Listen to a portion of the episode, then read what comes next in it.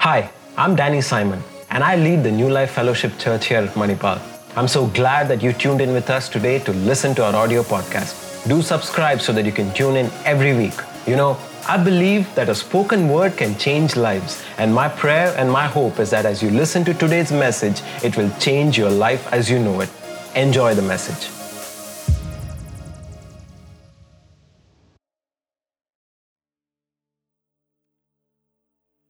Father, we want to thank you. Lord, even though we are few people, we know the angels of heaven are with us, worshiping the King of Kings and the Lord of Lords. And we want to thank you, Lord, that uh, you're going to speak to our hearts, you're going to minister to us, Father. And I pray that you will give us the grace to uh, receive the word in our spirits, Father. Thank you. In Jesus' name we pray. Amen. I just want to, I'm, I've been doing a series of message titled as The Enemy's Trap in the Church back in Mangalore. I've already finished about seven messages in that. And um, uh, today I want to just give you the introduction, the first message.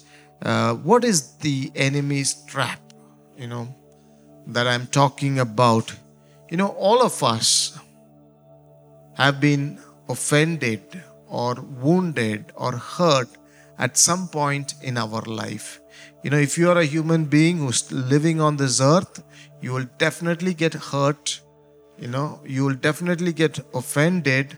It could be by our family members, it could be people in the church, it could be uh, friends wherever we are, anybody. You know, we will definitely get hurt. Now, what happens is uh, these offenses, these wounds that we go through, experience, the hurts that we experience, Satan uses them as a trap in our life. You know, in fact, let me put it this way offense is one of the most deadly and a deceptive trap of Satan that has kept countless people of God or children of God in bondage. And what happens is if we don't deal with these offenses in our life, if we don't deal with these hurts in our life, you know, it will stop us from being productive. It will stop us from being uh, successful in our life. You know, many times we allow those wounds and those hurts to uh, dwell in our life for a long time.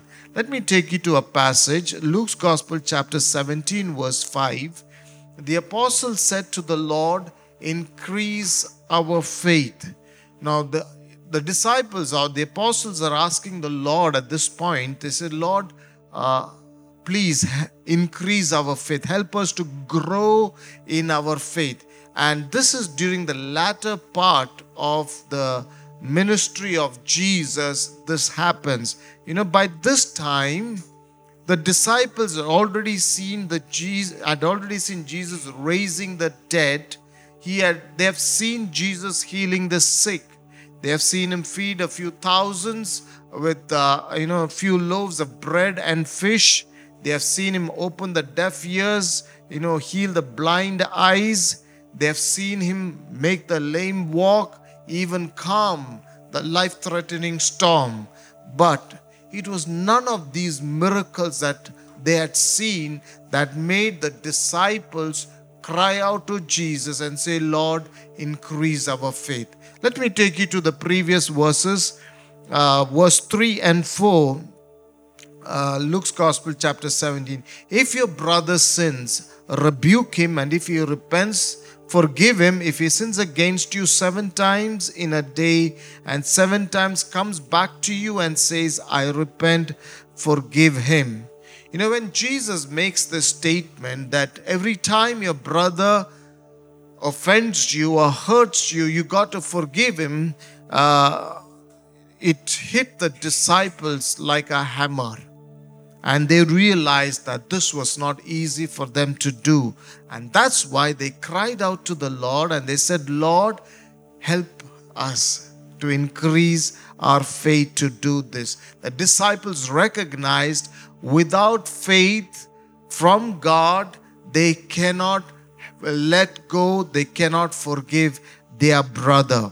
Now, the same chapter, Luke's Gospel, chapter 17, the first verse, Jesus says to his disciples that it is impossible that no offenses should come. You know what Jesus is saying is, it's impossible for the fact that we will not be offended. I want to ask a question Is there anyone here who has never been hurt or offended in your life by anyone else? If you are, you are not on this earth. Okay? If you are on this earth, we will all be offended. You know, the original Greek uh, word for offense is bait. And bait is a trap that is used to, uh, uh, to catch small birds and animals. In the same way, offense is the bait or the trap that Satan uses to pull a child of God into bondage or captivity. You know, how does Satan get us into bondage? He uses these hurts, he uses these offenses. And quite often, a child of God or a believer does not realize that they have fallen into this trap of the enemy when they get offended. You know, we may never realize when we when somebody hurts us and we carry that hurt deep inside us. We dwell on that hurt. We do, we don't realize that we have fallen into the trap of the enemy. Satan created a trap and we just fell into that trap. You know, Paul, Apostle Paul confirms the same when he writes to Timothy, 2 Timothy chapter 2, verses 24 to 26. And the Lord's servant must not quarrel, instead, he must be kind to everyone, able to teach, not resentful. Those who oppose him, he must gently instruct in the hope that God will grant them repentance, leading them to a knowledge of the truth. Now, I want you to focus on verse 26 that they will come to their senses. Paul says they will realize what they will realize and escape from the trap of the devil. That's what Paul says. They will realize that they have been trapped and they will come to this and escape.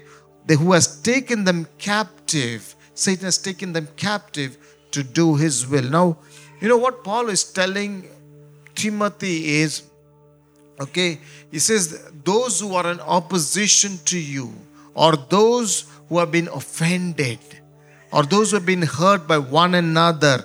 You know, Paul is saying they have been trapped. So gently try to talk to them and make them understand so that they will come to their senses that they have been trapped by the devil and they have been taken captive by the devil to do his will. You know, once the enemy takes us as captives, we become his slaves and we will end up doing what the devil wants us to do. You know what's the scary thing?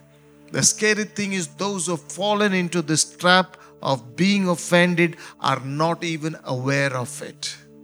They have not realized that they've fallen into this trap. And that's why Apostle Paul writes in this hopefully they will come into their senses. Hopefully, their eyes will open to the reality of what they have fallen into. See, they, they, you know, if they knew an offended person, if he knows that he has fallen into the devil's trap, then he will not stay there. See, now what has happened is the devil or the enemy has blinded people so much. The sad reality is majority of them have who have been offended have not realized that they have fallen into this trap of offense. You know, when a hunter wants to catch an animal, he lays a trap. And when he lays a trap, it's not visible to the animal, it's hidden. We know if it's visible, if the trap is visible, the animal will escape, it will run away. And that's exactly what Satan does. He's no different. He's very cunning. He's very shrewd. The way he uses us to get into captivity will be something that is very subtle. We will not even realize, and that trap is being offended. You know, we are living, uh, these are days, last days, seasons, and last days. The second coming of Jesus is very close. Everything is pointing towards that. If you go to Matthew's Gospel, chapter 24, Jesus is talking about his second coming over there, and then he lists out what are the things that would happen before his second coming. You know, let me take you to verse 10, Matthew 24, verse 10. And then it says over there, and then it says, then many. You know, the original Greek language, many indicates a large number of people. It's a large number of people. You know, and what it says is, and then many will be what it look what it says over there, and many will be offended. Many. So in the last days, a large number of people are going to be offended. And then what happens? After they are offended, they will betray one another. And after that, they will hate, begin to hate one another. I want you to look at the progression that's happening over there. Once you are, first, it starts with getting offended. That's the first place that is going to happen. You know, once we are offended, the next thing that happens is it's going to lead us into betrayal. And if we don't deal with that betrayal, finally it will lead us to hatred. Where does hatred come from? It starts with getting hurt, it starts with getting wounded and offended. You know, Proverbs chapter 18, verse 19 says, A brother offended is harder to win than a strong city. You know, the author of Proverbs is King Solomon. During his time, the cities would have strong walls around the city so that, you know, it mainly just to keep out those people who were against or were not the nice ones, to keep them out. Now, Solomon says, an offended brother has built strong walls around him and he will not allow others to come in. You know, when we come into the New Testament, these walls are called as strongholds. You know, strongholds are in the spiritual realm what walls are in the physical realm. You know, when you come into the spiritual realm, they're called as strongholds. Second Corinthians chapter 10, verse 3, it says, For though we walk in the flesh, we do not war according to the flesh. As people of God, as believers, or as children, we got to understand this. You know, see, we, we do not battle it out in the flesh. You know, your fellow brother or your fellow sister or anybody, they are not our enemies. We don't war according to the flesh. We got to be aware. One thing very important we got to be aware is we are in a constant spiritual war. We are at war constantly, and that is in the spiritual realm. But what the enemy does with us is most of the times is he makes uh, he, he he deceives us into thinking that another person is our enemy. And we end up fighting with them. They are not our enemies. Our battle is in the spiritual realm. We fight the battle in the spiritual realm. If we don't know who is our true enemy, we will be fighting the wrong person and we will end up losing the battle. So we got to know. He says, We do not war against flesh and blood. Then it says, For though we walk in the, we do not war according to the flesh. In other words, you might find your friends in the world, you might find people in the world you know, with all kinds of you know fights or whatever disagreements and misunderstandings and all those things. Listen, we are not called for that. We are not called to be part of that. That is not what we are called. We are not called to war according to the flesh. Then he goes on to say, For the weapons of our warfare are not carnal, but mighty in God for pulling down strongholds says they're, they're powerful weapons, and those weapons God has given us to pull down the strongholds, pull down those walls. What are those walls? He goes on to say, you know, verse 5, he goes on to say, to, you know, casting down arguments. Literally, casting down arguments means every reasoning. So, where does the reasoning occur? It occurs in our mind and every high thing that exhausts itself against the knowledge of God, bringing every thought into captivity to the obedience of Christ. Where is knowledge? Again, it's in our mind. Where do our thoughts occur? It occurs in our mind. So, re- you look at it reasoning, thoughts, and knowledge, they all occur in our mind. That is interesting. So, now what are strongholds? You says, strongholds, it says pull down every stronghold. In other words, every reasoning, every idea or thought processes that are contrary to the word of God or to the will of God, we bring it down. We knock them out. We cancel them in our life. You know, somebody might come up to you and tell you things that do not agree with the word of God. You know, and you need to know if you keep holding on to that. Let's say somebody comes up to us and say, hey, you know, today people are very conscious of their looks you know they're very very conscious. And for them it's very important that they need to get that approval from their peer group you know from their friends. Now let's say some of your friends walk up to you and say you're not good looking. You're not beautiful you know. And then if you are going to believe that you're going to believe that over a period of time that becomes a stronghold in our mind. Now we need to understand what does the bible say about you. You know bible says you are fearfully and wonderfully made in the image of god. And god looked at us when we were formed in our mother's womb and then he said perfect. Doesn't need correction. It doesn't need to be redone. It doesn't need any retouch. You know god says you are beautiful. You are beautiful. You are the apple of my eye. That is what God says. Now, now you see what you know this is what God says. This is what the word of God says. But if you are believing what the world says about you, that will become a stronghold. You need to break down that stronghold and you need to believe and tell yourself, no, I believe what the word of God says. I'm going to fill my mind with what the Word of God says. The world might tell you it's impossible. You cannot do that. What does the Word of God says? All things are possible to the one who believes. You get that?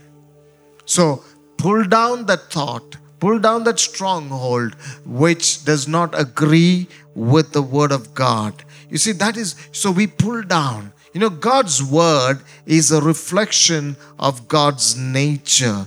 Now, what is God's nature? God's nature is love. He is love. You know, Bible does not say God is love, but He is love. He is love. And now the love of God, you know what the love of God does? The love of God always wants to give and give and give. That's what the love of God does. Now, if you remember, if um, the day when you were born again, the day you accepted the Lord as your Savior, if you would go back to those days, you know, we, those were days when we were filled with so much of joy. Our heart was bubbling with love for everyone. You know, nobody could hurt us at that time because our heart was overflowing with love.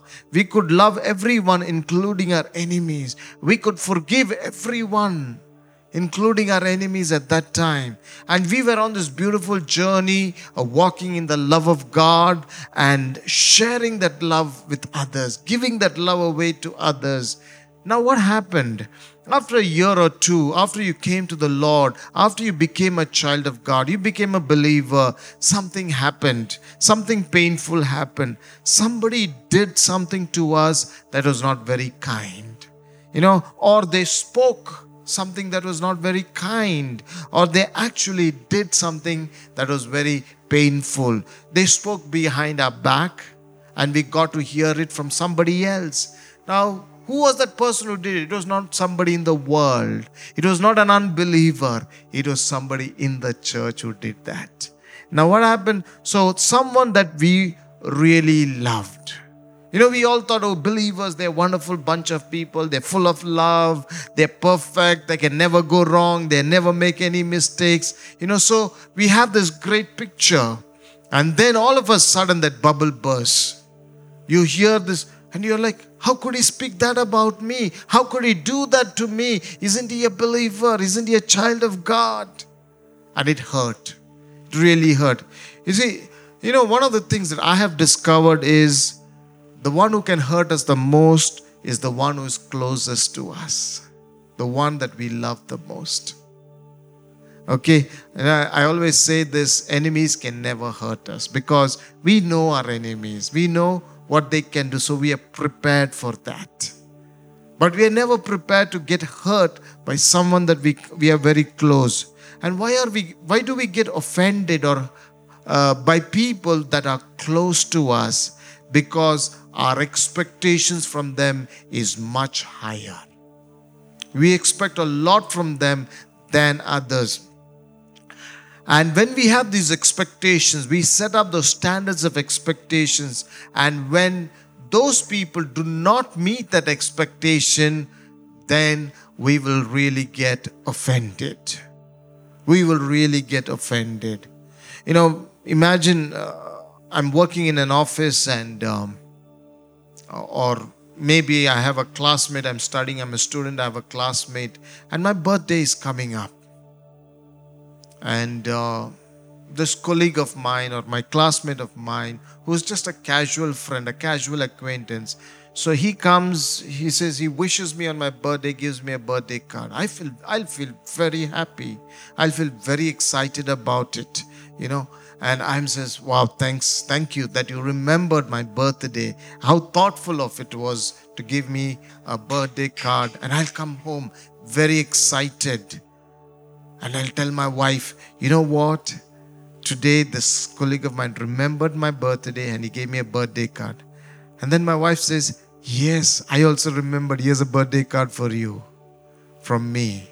Tell me, will I be as excited as I am when my wife gives me a birthday card as my classmate or my colleague? Answer me. Eh? You guys are not married. Okay. I'll be like, okay, thank you. I'll be disappointed. Why? Because my expectations from my wife for my birthday is much higher than what I would expect from my classmate or my colleague. You, you get that? So that is why the one who can hurt us the most is not the sinner, but somebody in the church. Or it could be our life partner, it could be a husband or a wife, or it could be our pastor. You know, because our expectations from these people are always much higher than our expectations from people in the world. You know, David, King David puts it beautifully. Psalms chapter 55, verses 12 to 14 says, If an enemy were insulting me, I could endure it. He says, That's not a big deal. If a foe were raising himself against me, I could hide from him. He says, That's not a problem. But it is you, a man like myself, my companion, my close friend, with whom I once enjoyed sweet fellowship as we walked with the throng at the house of God. He says, I'm wounded, I'm hurt because it's you, my brother, with whom we had fellowship together. You know, he says, The one who offended me is not my enemy. It was my close friend, someone with whom I went to church together. We listened to the word of God together. We did many things together. He was my brother that I loved so much. I did so much for him. He is the one who is now standing against me. I could have handled it. You know what David says? I could have handled it if it was somebody else in the world. If it was my enemy, absolutely no issue, I could have handled. It. But it is my brother. That's what David says. Or perhaps it could be my pastor that I looked up to. I really kept him up there. You know, he was my role model and whose messages, sermons I have been listening for a long time. It could be someone with whom I have gone on long trips.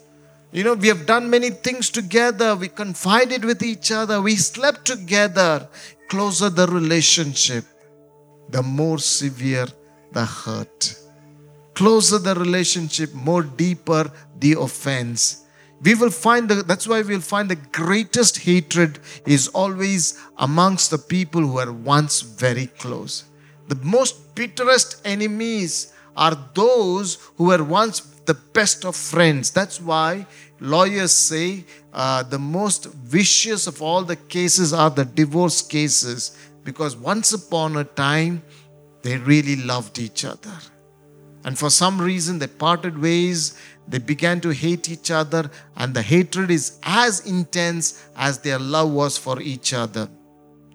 See, the truth is only those that we care about can hurt us because we expect more from them because we have given more of ourselves to them. Higher the expectations, greater the fall. You know, the more we expect, the greater the, the greater is the fall. You know, let, let me give you this illustration. You know, if you say uh, ground, the ground level is zero expectations, and um, you know, if I would uh, consider what my friend in the world would do to me at a height of, let's say, one feet, is my expectations from my friend in the world. You know, and if it's a fellow brother, it would be much higher. Let's say it's two feet. Now, if it is my husband, my life partner, my expectation is a lot more. Let's put it at four feet. And if it's my pastor who's a spiritual leader, it would be at eight feet. Now, this friend of mine in the world does something good for me, which is at a height of, let's say, one and a half feet, he's exceeded my expectations. So I'm very happy. I'm overwhelmed. I'm like, thank you. But the same thing, if it's done by my uh, brother in the church, who, from whom I'm expecting at a level of two feet, it is way below my expectations and I would be disappointed. And the same thing if my life partner does, my husband or a wife does it, where I'm exp- my expectation is at four feet, and what they've done is at one and a half feet, I will really get upset. And then if it is my pastor, from whom my expectation is at a level of eight feet, I will it I'll be really, really disappointed. You see, that's why you know uh, you know we get offended with our spiritual leaders. Oh he didn't shake hands with me after the church or he didn't acknowledge my talents. He didn't recognize my abilities. You know that's why uh, most of the offended people in the church will say, I get better treatment in the world outside. They treat me better than the people in the church. People, my friends in the world love me better than the friends in the church. You know why? Because we don't have expectations from them. When they give it to us, we, we are excited. Yes, that is true because our expectations from them is very little and that's why we say they're so nice people. Okay? Now let's go back to Matthew's Gospel, chapter 24, verse 10. It says, Then many will be offended and betray one another, and they will hate one another. Now, what happens is there is a progression. When a person is offended, he begins to build walls around him. When you are hurt, you will build walls, you know, and now because they don't why they build those walls around them is so they do not want to get hurt a second time.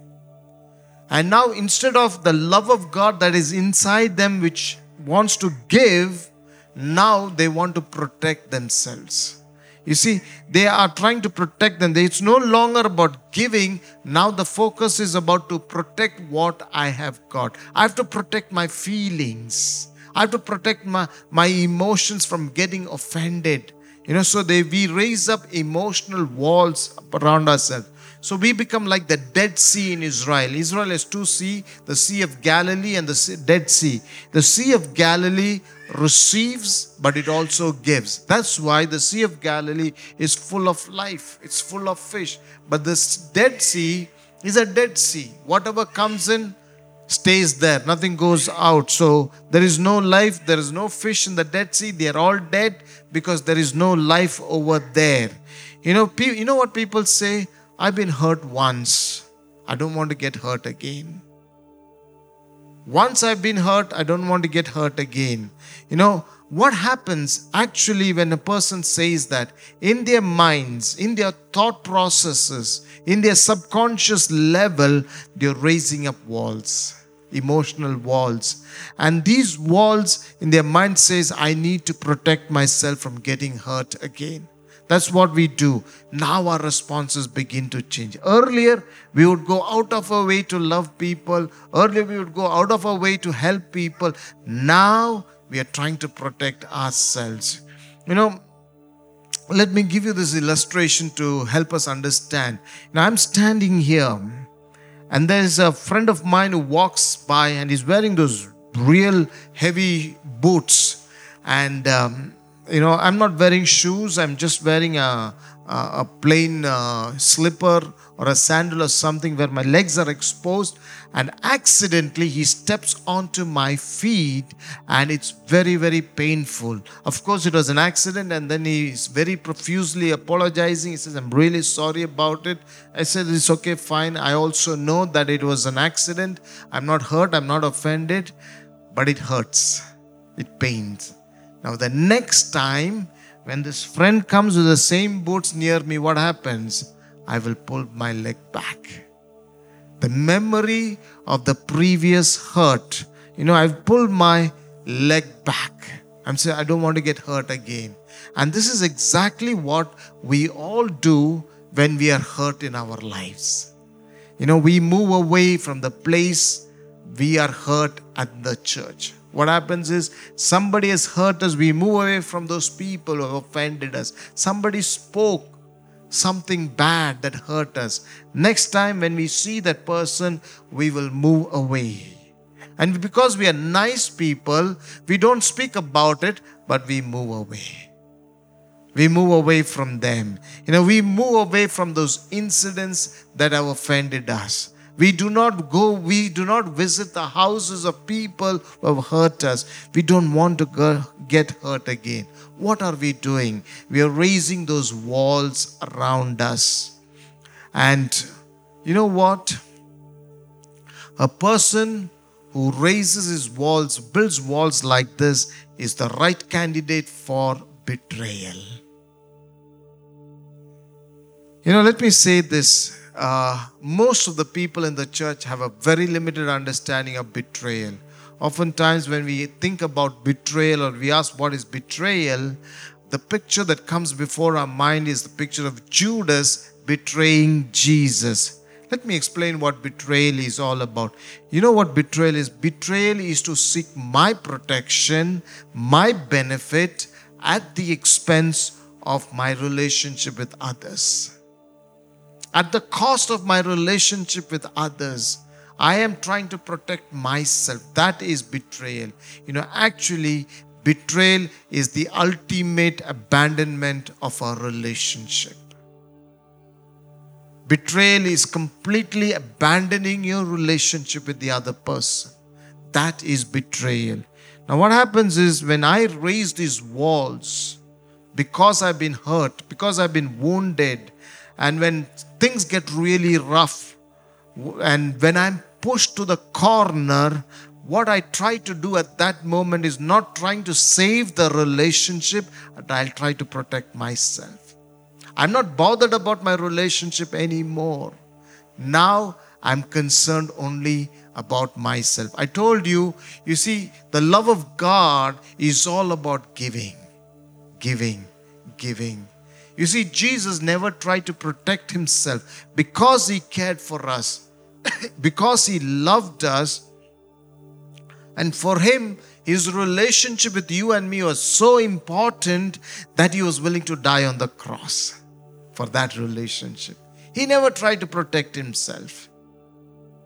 You know, in the Garden of Gethsemane, when the soldiers came to take him, he says, One word, my father would send legions of angels to fight on my behalf. But what made him go through that is his desire to have a relationship with you and me. He never tried to protect himself. See, I, but when I raise walls, I don't care about people anymore. It's now, it's all about me. You know, I don't mind And in the process, when things get really tough, I don't mind even betraying others to protect myself. and when there is a betrayal, what happens is it leads to hatred in relationships. That's where it ends up. And you know what happens?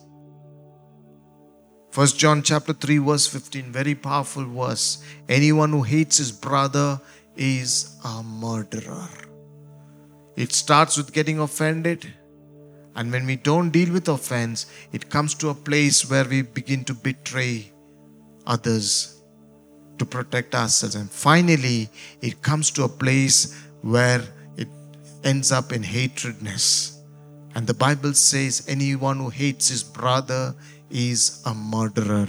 And then it goes on to say, and no murderer has eternal life in him. We can lose our eternal life because we carry hatred. Where did it all begin? Because we did not deal with the hurts. We did not deal with the offense. You know, and hatred need not be shown externally through anger or rage. We may not show that hatredness outside. What is hatredness? Now, sometimes when we tell, sometimes, you know, believers are very diplomatic people. Okay, very diplomatic. Do you hate that? No, no, no, I don't hate that brother. I don't hate that brother. You know, if I ask, if somebody has wounded you and ask, do you hate him? No, no, I don't hate that brother. But you know what hatred is? The next one? Yeah. Love less or no love. When we don't have love for that brother, it's nothing but hatred. Or when it's less love, that's hatred. It's being devoid of the love of God. You know, when we don't have the love of God within us towards that brother, that's hatredness. And the most powerful force in the whole universe is the love of God. And you know, God is calling the church to come into that place to experience that extravagant love of God, you know, to come to that place of intimacy. You know, hatred may not be seen, it can be hidden, it, we can cover it up. Oftentimes in my own life, you know, God had to open up my eyes, expose the hatredness, the bitterness that I carried, because it was so nicely hidden that even I was not aware of it. That's how, how deceptive man can be. You know, Matthew chapter 24, verse 10 and 11, then many will be offended, betray one another, hate one another. And then it goes on to say, many false prophets will rise up and deceive many. What follows after that? False prophets rise up. You see, there's a, what it says, and deceive many people. I told you many means a large number of people. You know, in the last days, because of offense, there's a large number of people that are going to fall into the trap of deception. They're going to be deceived by the enemy. And this is talking to the people in the church. Okay, you know, if you go to verse 4 in that same chapter, it says, you know, uh, when he talks about second coming, Jesus see that no one deceives you. And we read here it says, the false prophets will rise up and deceive many because deception is going to be rampant. You know, in the book of Timothy, Paul writes, it says, uh, in the church in the last days, they are not only going to be deceiving people, but they're going to be deceiving themselves. The greatest deception is self deception. They're going to deceive themselves. And what is Jesus telling here is offense is the breeding ground for deception. If you don't deal, if you and I don't deal with that hurts, those wounds in our life, it will come to a place where we can be deceived. We can fall into self deception. You know what's the problem with the deception? The person who's deceived really believes that he is right when he's actually wrong. He doesn't know that he's being deceived. Self deception is the, the worst thing that can happen because that person who's deceived doesn't realize that he's being deceived. He thinks he's doing it right but actually he's in the wrong direction. Where did it all start? It started with being hurt, being offended. We did not deal with that and finally ended up over there. Okay, so you know in Matthew, Matthew chapter 7, verse 15, Jesus calls the prophets as wolves in sheep's clothing. You know, who are these uh, sh- uh, wolves in the sheep's clothing? They are people who look for people in the church who have been offended. They're people who are looking for people who have been hurt and who have raised up these walls, who have cut themselves away from the rest of the people. And uh, they become the right candidates to fall into that deception. Now, uh, you know, they, they, these wolves are found among the sheep in sheep's clothing. They look like believers. They look like people of God. They look like children of God. They look very holy. And they will come in a very, very spiritual way. They will come to us and say, What do you think about the pastor's message? What do you think about this? You know, did the leaders visit you? Did the leaders care for you? You know, they only want consider the rich. What about you? They try to deceive us. And you know what they do? Their goal, what is their goal? Their goal is to slowly pull you away from the leadership of the church. Their goal is to isolate you from the rest of the sheep, the rest of the flock. You know, when we are together, there is protection for the sheep in the flock. But if these wolves can get to separate the sheep from the flock, then they are an easy target. They are a meat for their table. You know, the most scary thing is we can be part of a large church, large family, and yet we can feel isolated. You know, and it happens, isolation happens on the inside, not externally. Why? Because we have built walls around ourselves. We stopped relating with brother, other brothers and sisters. Because we got hurt, we got wounded, we began to keep ourselves away from them. We become an easy target for the enemy. Okay? Uh, Matthew chapter 24, verse 12, it says, And because lawlessness will abound, the love of many will grow cold. What happens then? Then slowly the love gets cold. That's very scary.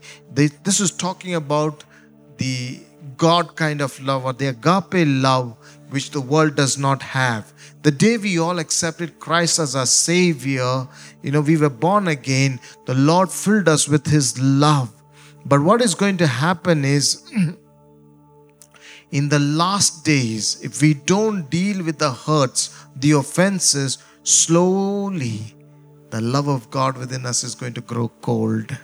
That fiery, passionate love for God becomes grow, and it's it's a very very gradual thing. That's how the enemy operates. It, it's not overnight. It doesn't happen overnight. Gradually, the love of God grows cold. You know, you take a frog, put it in a bowl of water, and put the bowl, uh, you know, put fire under the bowl, you know, and turn on the temp, you know, turn on the, uh, you know, temperature, you know, turn on the fire and let it begin to boil. You know what happens? The frog will sit there. The frog will not realize that the water is getting hotter and hotter because it's a cold blooded animal. You know, it adapts, its body begins to adapt to the external temperature. And over a period of time, the frog will not realize the water is boiling and the frog will die.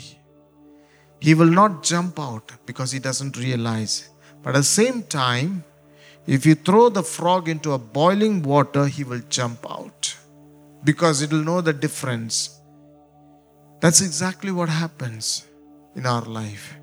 When the love of God begins to grow cold, it will be so gradual that we will not be able to notice that. You know, that's why it's very important that we guard ourselves from getting offended, you know. And uh, as Jesus says, in the last days, it's going to happen. Uh, a lot of believers, a lot of people are going to be offended and they're going to fall into the trap of the enemy. They're going to fall into the bondage of the enemy.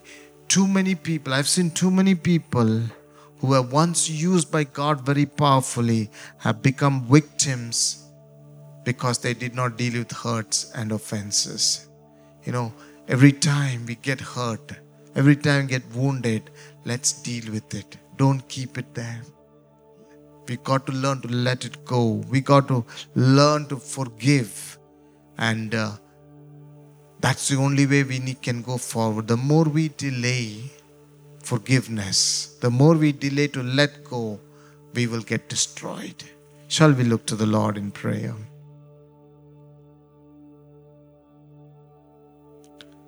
You know, even as the Lord has spoken to us, I'm definitely sure as you were listening, the Holy Spirit would have been opening up your mind, showing people that have hurt you, people who have offended you, and things that you've been holding on for years together and for a long time.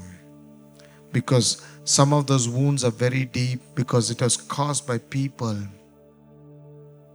who are very close to you, people that you looked up to. But this morning, if the Lord is showing anybody like that, you know, I want to encourage you let go, forgive them. The Lord's grace is available for you to forgive all those people who offended you and hurt you. And let's come back to God. Let's not leave any any backlog of offenses in our life very, very dangerous. Let's not leave any backlogs in our life. Let's forgive everyone who's hurt us. The Lord wants us to take us into a place of victory. The Lord wants to give us victory. Thank you. Thank you, Jesus. Thank you, Lord. Father, I want to thank you for this wonderful time. Lord, I want to thank you for this precious young people. Thank you for Danny and Anu, Lord. And even as they have taken the step of faith to come to this place, of God, Lord, in obedience to the voice of God, you're going to honor them, Lord. Just as Abraham stepped out by faith and went into the land of Canaan, and you said you walked through the length and the breadth of this land, I'm going to give this as an inheritance to you and your generations, Lord.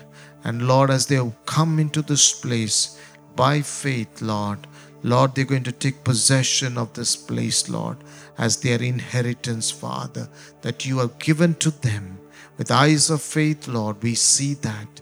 And we know we're going to see many more people, large number of people turning to the Lord in this place. And these young lives are going to go all over the world as missionaries for you, Lord, carrying the fire of the gospel, Lord, setting nations on fire, Lord, setting cities and towns on fire, Father.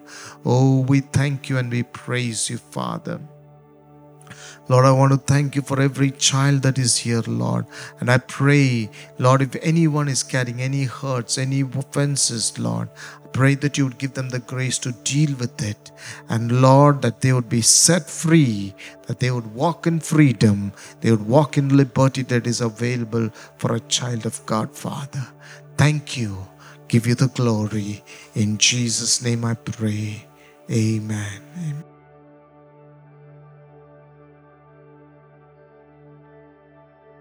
That really spoke to me, and I pray that it spoke to you as well.